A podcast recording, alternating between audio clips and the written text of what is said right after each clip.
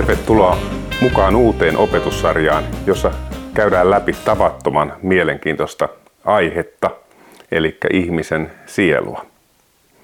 Sielustahan puhutaan tänä päivänä vähän. Esimerkiksi lääketieteessä niin sitä ei puhuta ollenkaan, suoraan sanoen. Ja myös kristittyjen piirissä sielukäsite on aika monelle hyvin vieras, että mitä se oikein tarkoittaa ja mitä merkitystä sillä on käytännön elämän kannalta. Mutta se on kuitenkin tärkeä aihe, eli meillä on tosi tärkeää ymmärtää, että ihmisellä on olemassa sielu. Erityisesti siksi, että ymmärrämme sen kautta paremmin sekä itseämme että muita ihmisiä ja ymmärrämme myös kuoleman jälkeistä elämää. Mä luen tähän alkuun Jopin kirjasta luvun 19 jakeen 26. Tämä on ote Jopin puheesta. Hän sanoo tällä tavalla. Kun tämä nahka on raastettu yltäni ja olen ruumiistani irti, minä saan nähdä Jumalan. Kun tämä nahka on raastettu yltäni ja olen ruumiistani irti, minä saan nähdä Jumalan. Jopilla oli siis sellainen käsitys, että jonain päivänä hän tulee olemaan irti ruumiistaan. Hän ei siis ajatellut olevansa pelkkä ruumis, vaan hän tiesi, että hänessä on myös ei-materiaalinen osa. Sanotaan sitä nyt sieluksi tai henkisieluksi.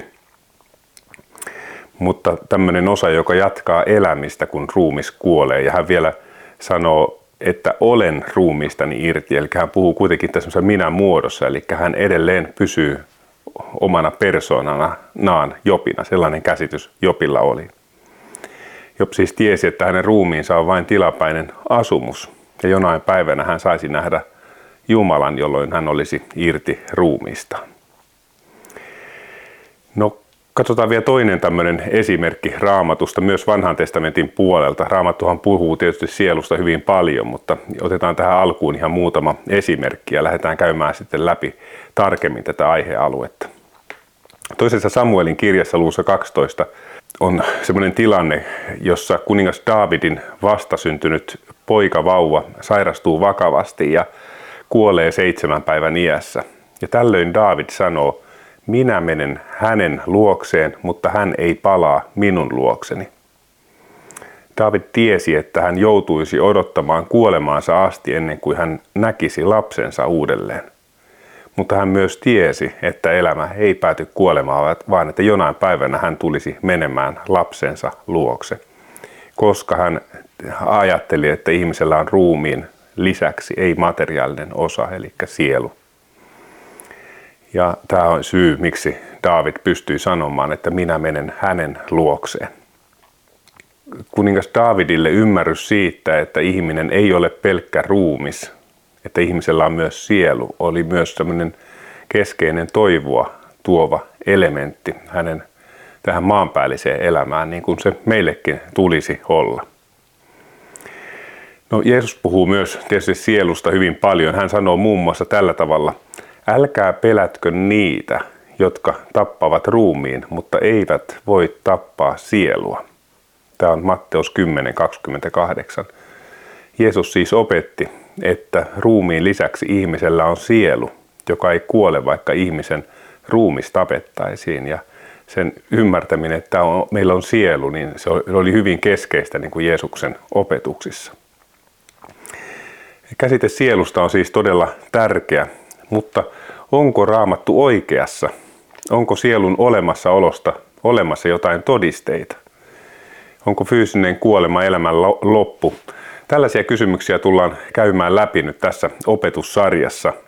Ja tällä ensimmäisellä kerralla käyn lyhyesti läpi sitä, että ensinnäkin, että miksi meidän on tärkeää ymmärtää, että meillä on sielu, mutta erityisesti sitä, että mitä todisteita meillä on sielun olemassaolosta. Jos ajatellaan niin kuin Raamatun ulkopuolisia todisteita, mistä me voidaan varmasti tietää, että meillä on olemassa sielu.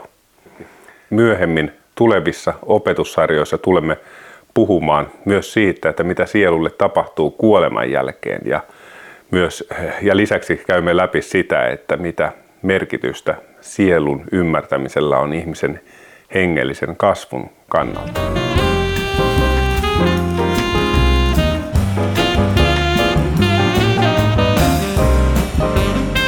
Nykymaailmassa olemme tilanteessa, jossa sielun olemassaolo mielletään epäselväksi tai se kielletään jopa kokonaan. Usein sieluun asennoidutaan ikään kuin se olisi jotain, mistä ei voi saada varmaa tietoa. Kuitenkin itse asiassa meillä on paljon todisteita siitä, että ihmisessä on ei-materiaalinen osa sielu tai henkisielu, mitenkä sen haluaa sanoa. Käyn näitä todisteita läpi hetken kuluttua, mutta ennen kuin mennään näihin todisteisiin, niin en voi olla korostamatta tämän aiheen tärkeyttä. Sen ymmärtämisellä, että meillä on sielu, on valtava merkitys meidän jokapäiväisen elämän kannalta. Ensinnäkin, kun ymmärrämme, että meillä on sielu, ymmärrämme samalla, että elämä jatkuu kuoleman jälkeen. Ja tämä on tietysti tavattoman hyvä uutinen. Käyn tässä opetussarjassa myöhemmin läpi todella sitä, että mitä ihmiselle tapahtuu kuoleman jälkeen, mitä sielulle tapahtuu kuoleman jälkeen. No toinen asia, toinen kohta, sen ymmärtäminen, että meillä on sielu, auttaa meitä ymmärtämään ylipäätään ihmisyyttä, mutta erityisesti meitä omaa itseämme. Meidän on tärkeää ymmärtää, miten ruumiimme toimii, mitkä asiat ovat ruumiille hyödyllisiä ja haitallisia. Esimerkiksi, että me ajatellaan meidän ruumiista, että hirveästi panostetaan vaikka terveelliseen ruokaan tai terveellisiin elintapoihin, mutta samalla tavalla meidän tulisi ajatella, että mitä on hyödyllistä tai haitallista meidän sielun kannalta. Se on paljon tärkeämpikin asia itse asiassa kuin tämä ruumiin kannalta hyödylliset ja haitalliset asiat. Ja kun me ymmärrämme, että meillä on sielu, niin sen kautta opimme ymmärtämään myös tämmöistä hengellisen kasvun käsitettä. No kolmas asia sitten, minkä takia on tärkeää ymmärtää, että meillä on sielu, on, että monet eettiset kysymykset tai moraaliset kysymykset niin on niin kuin järkeviä ainoastaan, jos me ymmärretään, että meillä on olemassa sielu, ei materiaalinen osa. Ja jos ajatellaan tämmöisiä käsitteitä vaikka kuin ihmisarvo, niin jos ihminen olisi pelkkää materiaa, niin olisi hirveän vaikea perustella, miksi ihmisarvo olisi esimerkiksi kaikilla ihmisillä samanlainen. Jos ajatellaan vaikka vaikeasti vammautunut ihminen, jonka aivot eivät toimi hyvin, niin minkä perusteella se ihmisarvo olisi samanlainen, jos ajatellaan, että ihminen on pelkkää materiaa. Mutta koska ihmisen minuus ei ole pelkästään aivot, niin vaikka ihminen saisi aivovamman tai olisi syntynyt aivoiltaan vammautuneena, niin hän on silti tavattoman arvokas ihminen. Eli tässä oli perusteita sille, miksi sen ymmärtäminen, että meillä on sielu, on tavattoman tärkeää. Lähdetään nyt sitten seuraavaksi, kun me ollaan käyty läpi tätä, että miksi on niin tärkeää ymmärtää, että meillä on sielu, niin seuraavaksi pohtimaan sitä, että minkälaisia todisteita meillä on sielun olemassaolosta. Jos ajatellaan tämmöistä ihmiskäsitystä, käsitystä siitä, mikä ihminen on, niin maailmassa on olemassa kaksi kilpailevaa teoriaa siitä, mikä ihminen on. Toinen näistä teorioista on dualistinen teoria, dualistinen ihmiskäsitys, joka opettaa, että ihmisellä on materiaalisen osan, eli ruumiin lisäksi ei-materiaalinen osa, joka on sielu tai henkisielu. Ja puolestaan kilpaileva ihmiskäsitys on fysikalistinen ihmiskäsitys, joka opettaa, että ihminen koostuu ainoastaan materiasta. Ihminen on pohjimmiltaan vain materiaalinen ruumis. Ja erityisesti ihmisyyden keskipisteen ajatellaan olevan ruumiissa olevat aivot ja keskushermosto. Eli tässä tämä aivojen merkitys korostuu erityisesti. Esimerkiksi tämän fysikalistisen käsityksen mukaan meidän tunnetahtotilat, vaikkapa rakkaus, ei ole mitään muuta kuin sarja fysikaalisia ilmiöitä aivoissa ja hermostossa. Se on vain hormonien eritystä ja signaalien välitystä hermosoluissa. Tai jos ajatellaan vielä pelkistetymmin tätä, niin se on pohjimmiltaan ainoastaan atomien liikettä. Nämä on siis nämä kaksi päätyyppiä, dualistinen ja fysikalistinen ihmiskäsitys. Näiden lisäksi on olemassa paljon erilaisia alatyyppejä, mutta yksinkertaisuuden vuoksi käsittelemme tässä vain tämmöistä yksinkertaistettua jaottelua sen osoittamiseen, että ihmisellä on ei-materiaalinen osa sielu. Nobel-palkinnon voittanut neurofysiologi John Eccles, joka siis oli dualisti, käytti ihmisestä vertauskuvaa, että ihminen on kuin pianon soittaja ja piano. Eli piano on ihmisen aivot, mutta pianon soittaja on ihmisen sielu, joka käyttää aivoja ikään kuin instrumenttia sille soittamiselleen.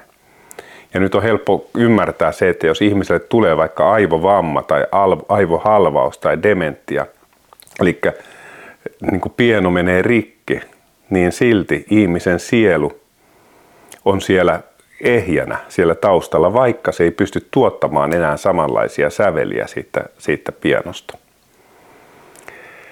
Tämä on siis dualistinen näkemys ihmisestä ja tämä on todella hyvin merkittävä näkemys erityisesti ihmisarvon perustana. Ja siis tämä John Eccles, neurofysiologi, oli dualisti. Mutta mitä todisteita meillä siis on tästä dualistisesta ihmiskäsityksestä? Ensinnäkin voidaan ajatella vastakkaisesti, onko olemassa jotain todisteita, jotka olisivat dualistista ihmiskäsitystä vastaan, jotka pystyisivät osoittamaan jotain todisteita sen puolesta, että ihmisellä ei ole sielua, niin tällaisia todisteita ei ole olemassa. Toisinaan ajatellaan virheellisesti, että koska aivotutkimus pystyy havaitsemaan korrelaatioita ihmisen tietoisten tilojen ja aivojen toiminnan välillä, tämä todistaisi fysikalismin olevan totta.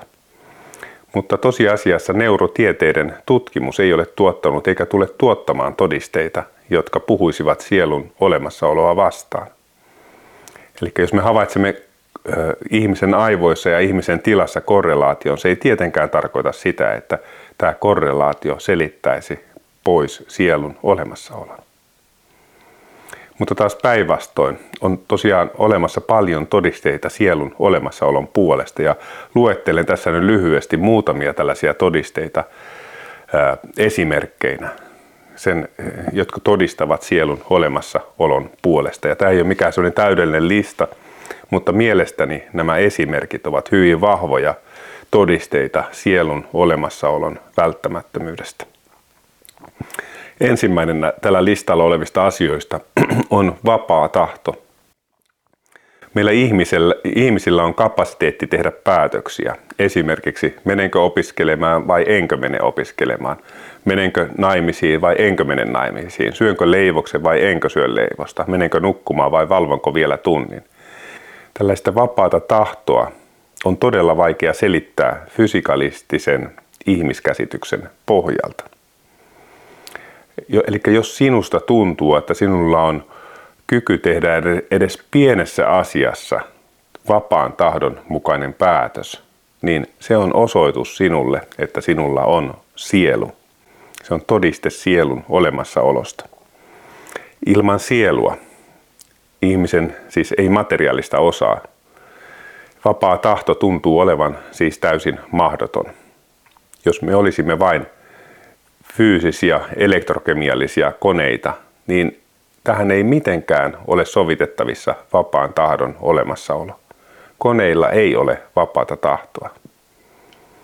Jos me olisimme vain koneita, niin kaikki mitä teemme olisi riippuvaista vaan hermoston vasteista ulkoisille tekijöille. Tämähän ei ole kuitenkaan se meidän kokemus elämästä. Meidän oma kokemus elämästä on täysin erilainen, eli me tiedämme, että meillä on olemassa tahto, kyky tehdä päätöksiä ja me tiedämme olevamme myös moraalisia olentoja. Koneethan eivät ole niin kuin moraalisia, mutta me olemme moraalisia olentoja. Ja meillä on tosiaan kyky tehdä asioita tai olla tekemättä asioita. Ja tämän vapaan tahdon ja tämän niin kuin selittää kauniisti dualistinen ihmiskäsitys. Tämä oli ensimmäinen asia. Toinen asia on luovuus. Luovuutta on mahdotonta selittää fysikalismin pohjalta. Miten ihminen voisi olla luova, jos kaikki, mikä meistä tulee ulos, olisi vain seurausta fysikaalisista ilmiöistä. Eikä se ei olisi oikeasti luovuutta, se olisi vaan niin kuin sarja reaktioita, jotka tulee ärsytyksenä jollekin ulkoisille tekijälle.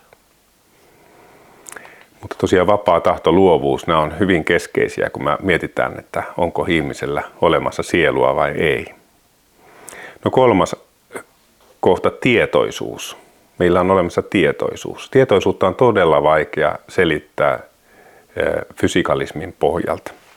Aamulehdessä oli jokin aika sitten haastattelu neurokirurgi Markku Terhosta, joka on tehnyt yli 6000 neurokirurgista leikkausta suurimman osan näistä aivojen alueelle. Ja kun toimittaja kysyi häneltä tällä tavalla, miten voi olla, että koko minuus on jonkun beessin hyytelön varassa, hän tarkoitti tässä aivoja siis, mikä tai mitä sielu on ja missä se lymyää, onko sielu eri asia kuin persoonallisuus ja onko se erotettavissa fyysisestä olemuksesta? Mitä tiedät tästä asiasta tuhansia eläviä aivoja nähnyt Markku Terho? Markku Terho vastaa: sieluun liittyy kysymys tietoisuudesta, mutta kukaan ei osaa selittää, mitä tietoisuus on. Minun on vaikea ajatella, ettei kaiken takana ole jotain merkitystä. Miksi jotain ylipäätään on, jos sillä ei ole merkitystä? Markku Terho tuo siis tässä esille sekä tietoisuuden, jota on mahdotonta selittää pelkän fysikalismin pohjalta, mutta hän tuo esille myös merkityksen kokemisen. Jos me olisimme vain fysikaalisia ilmiöitä, niin ei millään olisi todellista, objektiivista merkitystä. Sitten Markku Terho jatkaa tällä tavalla: ihmeellinen on myös esimerkiksi tilanne, jossa lapsi halvaantuu toiselta puoleltaan. Aivot tietävät sen ja korjaavat asian. Miten aivot tietävät, että pitää olla jotain sellaista, mitä ei ole? Ja tämä oli hyvin sanottu, eli Markku kuvaa tässä hyvin tilaa, jota on vaikea käsittää fysikalismin pohjalta, mutta dualistinen ihmiskäsitys puolestaan selittää sen oikein hyvin. No, neljäs kohta. Jos me olisimme vain fysikaalisia ilmiöitä, meidän päättely ei olisi kummallisempaa kuin jos syötetään laskimeen numeroita, vaikka että 1 + 1 on yhtä kuin 2. Mutta se, että pystymme aidosti päättelemään asioita, osoittaa, että meissä täytyy olla muutakin kuin vain sarja fysikaalisia ja kemiallisia ilmiöitä. No, kohta 5. Minuus. Oma kokemus minuudesta. Eikö mistä jokainen tietää, että minä en ole pelkästään aivot. Kun esimerkiksi minä olen surullinen, niin en mä ajattele, että mun aivoni ovat surulliset, vaan minä olen surullinen. Eli tämä on kokemus niin kuin minuudesta. Ja totta kai niin kuin aivoihin liittyy suruun liittyviä, vaikka voi liittyä neurofysiologisia tapahtumia, jotka liittyy siis suruun. Tähän aivoissa voi tapahtua näitä kemiallisia ilmiöitä, mutta kuitenkin se kokemus, mikä meillä on minuudesta, niin se ei ole kokemus niin kuin aivojen tapahtumista, vaan se on paljon suurempi kokemus, mitä meillä on. Kohta 6. Minä ei ole jaettavissa. Minä ei ole jaettavissa. Eli kaikki fyysiset asiat voidaan jakaa osiin. Voidaan vaikka ottaa banaani, laittaa puoliksi tai auto hajottaa osiin ja sitten se on auton palasina sen jälkeen, tai auto halkaista kahtia ja sitten se on 2 auton puoliskoa, mutta minuutta ei voi jakaa osiin. Olisi hullua sanoa vaikka, että on puolikas VP:tä tässä näin. Jos ajatellaan, että multa katkaistaisiin käsi tästä poikki, niin ei se minä olisi edelleenkin täysin ehjä minä. Ottaisit vaikka toinen käsi, mä olisin silti täysin ehjä minä. Jalatkin vielä. Suurin osa tästä fyysisestä olemuksesta olisi mennyt. Mä olisin silti täysin ehjä minä. Tai sitten ulotetaan tämä aivojen alueelle, että jos ottaa vaikka puolet aivoista niin pois, niin silti minä olisin minä. Se ulostulo olisi vaan erilainen, mutta silti minä olisin minä. Minä ei ole olemassa osina. Minuutta ei voi jakaa osiin. No, 7. todiste. Subjektiivinen tuntemus meidän sisäisestä tilasta. Eli jos mä ajatellaan vaikka vanhenemista, niin mä uskon, meillä jokaisella on kokemus, että meillä on sisällä jotain, joka ei vanhene samalla tavalla kuin mitä meidän ulkoinen ruumis vanhenee. Muistan, mä olin joskus ennen, olikohan lääkiksen aikoina, mä olin vanhainkodissa sairaanhoitajan sijaisena ja siellä oli semmoisen hyvin vanha rouva, jolla oli hyvin ryppyset kasvot. Tämä rouva sanoi mulle, että aina kun hän menee peilin eteen, hän yllättyy siitä, kuinka ryppyiset kasvot hänellä on, koska hän kokee sisältä olevansa nuori. Ja mä uskon, tämä samalla totta kai meillä tapahtuu sisäisessä, tässä ei-materiaalisessa osassa tapahtuu muutoksia, se kypsyy ja sillä tavalla, mutta se ei vanhene samalla tavalla kuin ruumis vanhenee. Tähän tämmöiseen subjektiiviseen tuntemukseen, joka on siis tämä kohta 7, liittyy myös sellainen, että kun mä en tiedä, oletko koskaan nähnyt kuollutta ihmistä tai ollut kuolevan ihmisen ääressä, kun hän poistuu ruumiistaan, että niin siellä todellakin huomaa, että jotain olennaista muutosta tapahtuu ja että tässä on vaan niin kuin tyhjä kuori jäljellä tämän jälkeen, kun ihminen on kuollut. No sitten 7. kohta on tämmöinen kuin kuoleman rajakokemukset, eli NDE, Near Death Experiences. Near Death Experiences osoittavat, että ihmisellä voi olla selkeä tietoisuus, vaikka sydän olisi pysähtynyt ja aivosähkökäyrä näyttäisi suoraa viivaa. Kuoleman rajakokemukset osoittavat siis, että tietoisuus on pohjimmiltaan sielussa, ei aivoissa. Mutta tosiaan sielu ja aivot tai sielu ja fyysinen osa ihmisestä niin toimivat tämmöisessä keskenäisessä vuorovaikutuksessa jatkuvasti keskenään. Ja tässä, kun mä oon tässä näin, niin musta ei voi erottaa mun sielua. Se tapahtuu vasta siinä vaiheessa, kun mä kuolen. Mutta, eli ne toimii jatkuvasti tämmöisessä interaktiossa keskenään, mutta minä en ole pelkästään tämä fyysinen ruumis. Eli tässä oli tämä.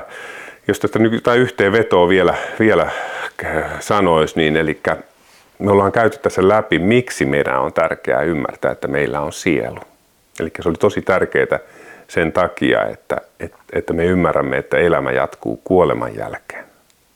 Ja toinen syy, miksi se on tärkeää, on, että se auttaa meitä ymmärtämään ylipäätään ihmisyyttä, erityisesti omaa itseämme. Ja sielun olemassaolon ymmärtämisen tärkeys korostuu myös, jos mietitään monia eettisiä tai moraaliseettisiä kysymyksiä, aika ihmisarvoa. No sitten me puhuttiin todisteita sielun olemassaolosta. Ja näitä todisteita on muun muassa se, että meillä on vapaa tahto, me ollaan luovia, meillä on päättelykykyä, tietoisuus, meillä on kokemus minuudesta, meidän minuutta ei voi jakaa osiin. Ja sitten on kuolemanrajakokemukset. Näistä, vaikka hylkäisi näistä jonkun näistä asioista, että ajattelee, että tämä ei ole oikein hyvä peruste, niin kuitenkin ne muut perusteet on vielä olemassa. Eli kannattaa ajatella tämä tämmöisenä niin kuin kumulatiivisena keissinä, mitä mä nyt esitän tässä. Ja seuraavaksi me tullaan käymään läpi näitä kuolemanrajakokemuksia seuraavassa opetuksessa. Ja vaikka voisit mitä mieltä niistä, vaikka et uskoisi niihin ollenkaan ja pitäisi niitä vaan fysikaalisena ilmiönä, niin se ei tietenkään todista, etteikö sielua olisi olemassa silti. Mutta kuolemanrajakokemukset ovat mun mielestäni yksi lisäosoitus siitä, että meillä on olemassa tämän materiaalisen ruumiin lisäksi ei-materiaalinen osa, eli sielu tai henkisielu. Mutta näissä tunnelmissa seuraavaan kertaan sitten. Moikka!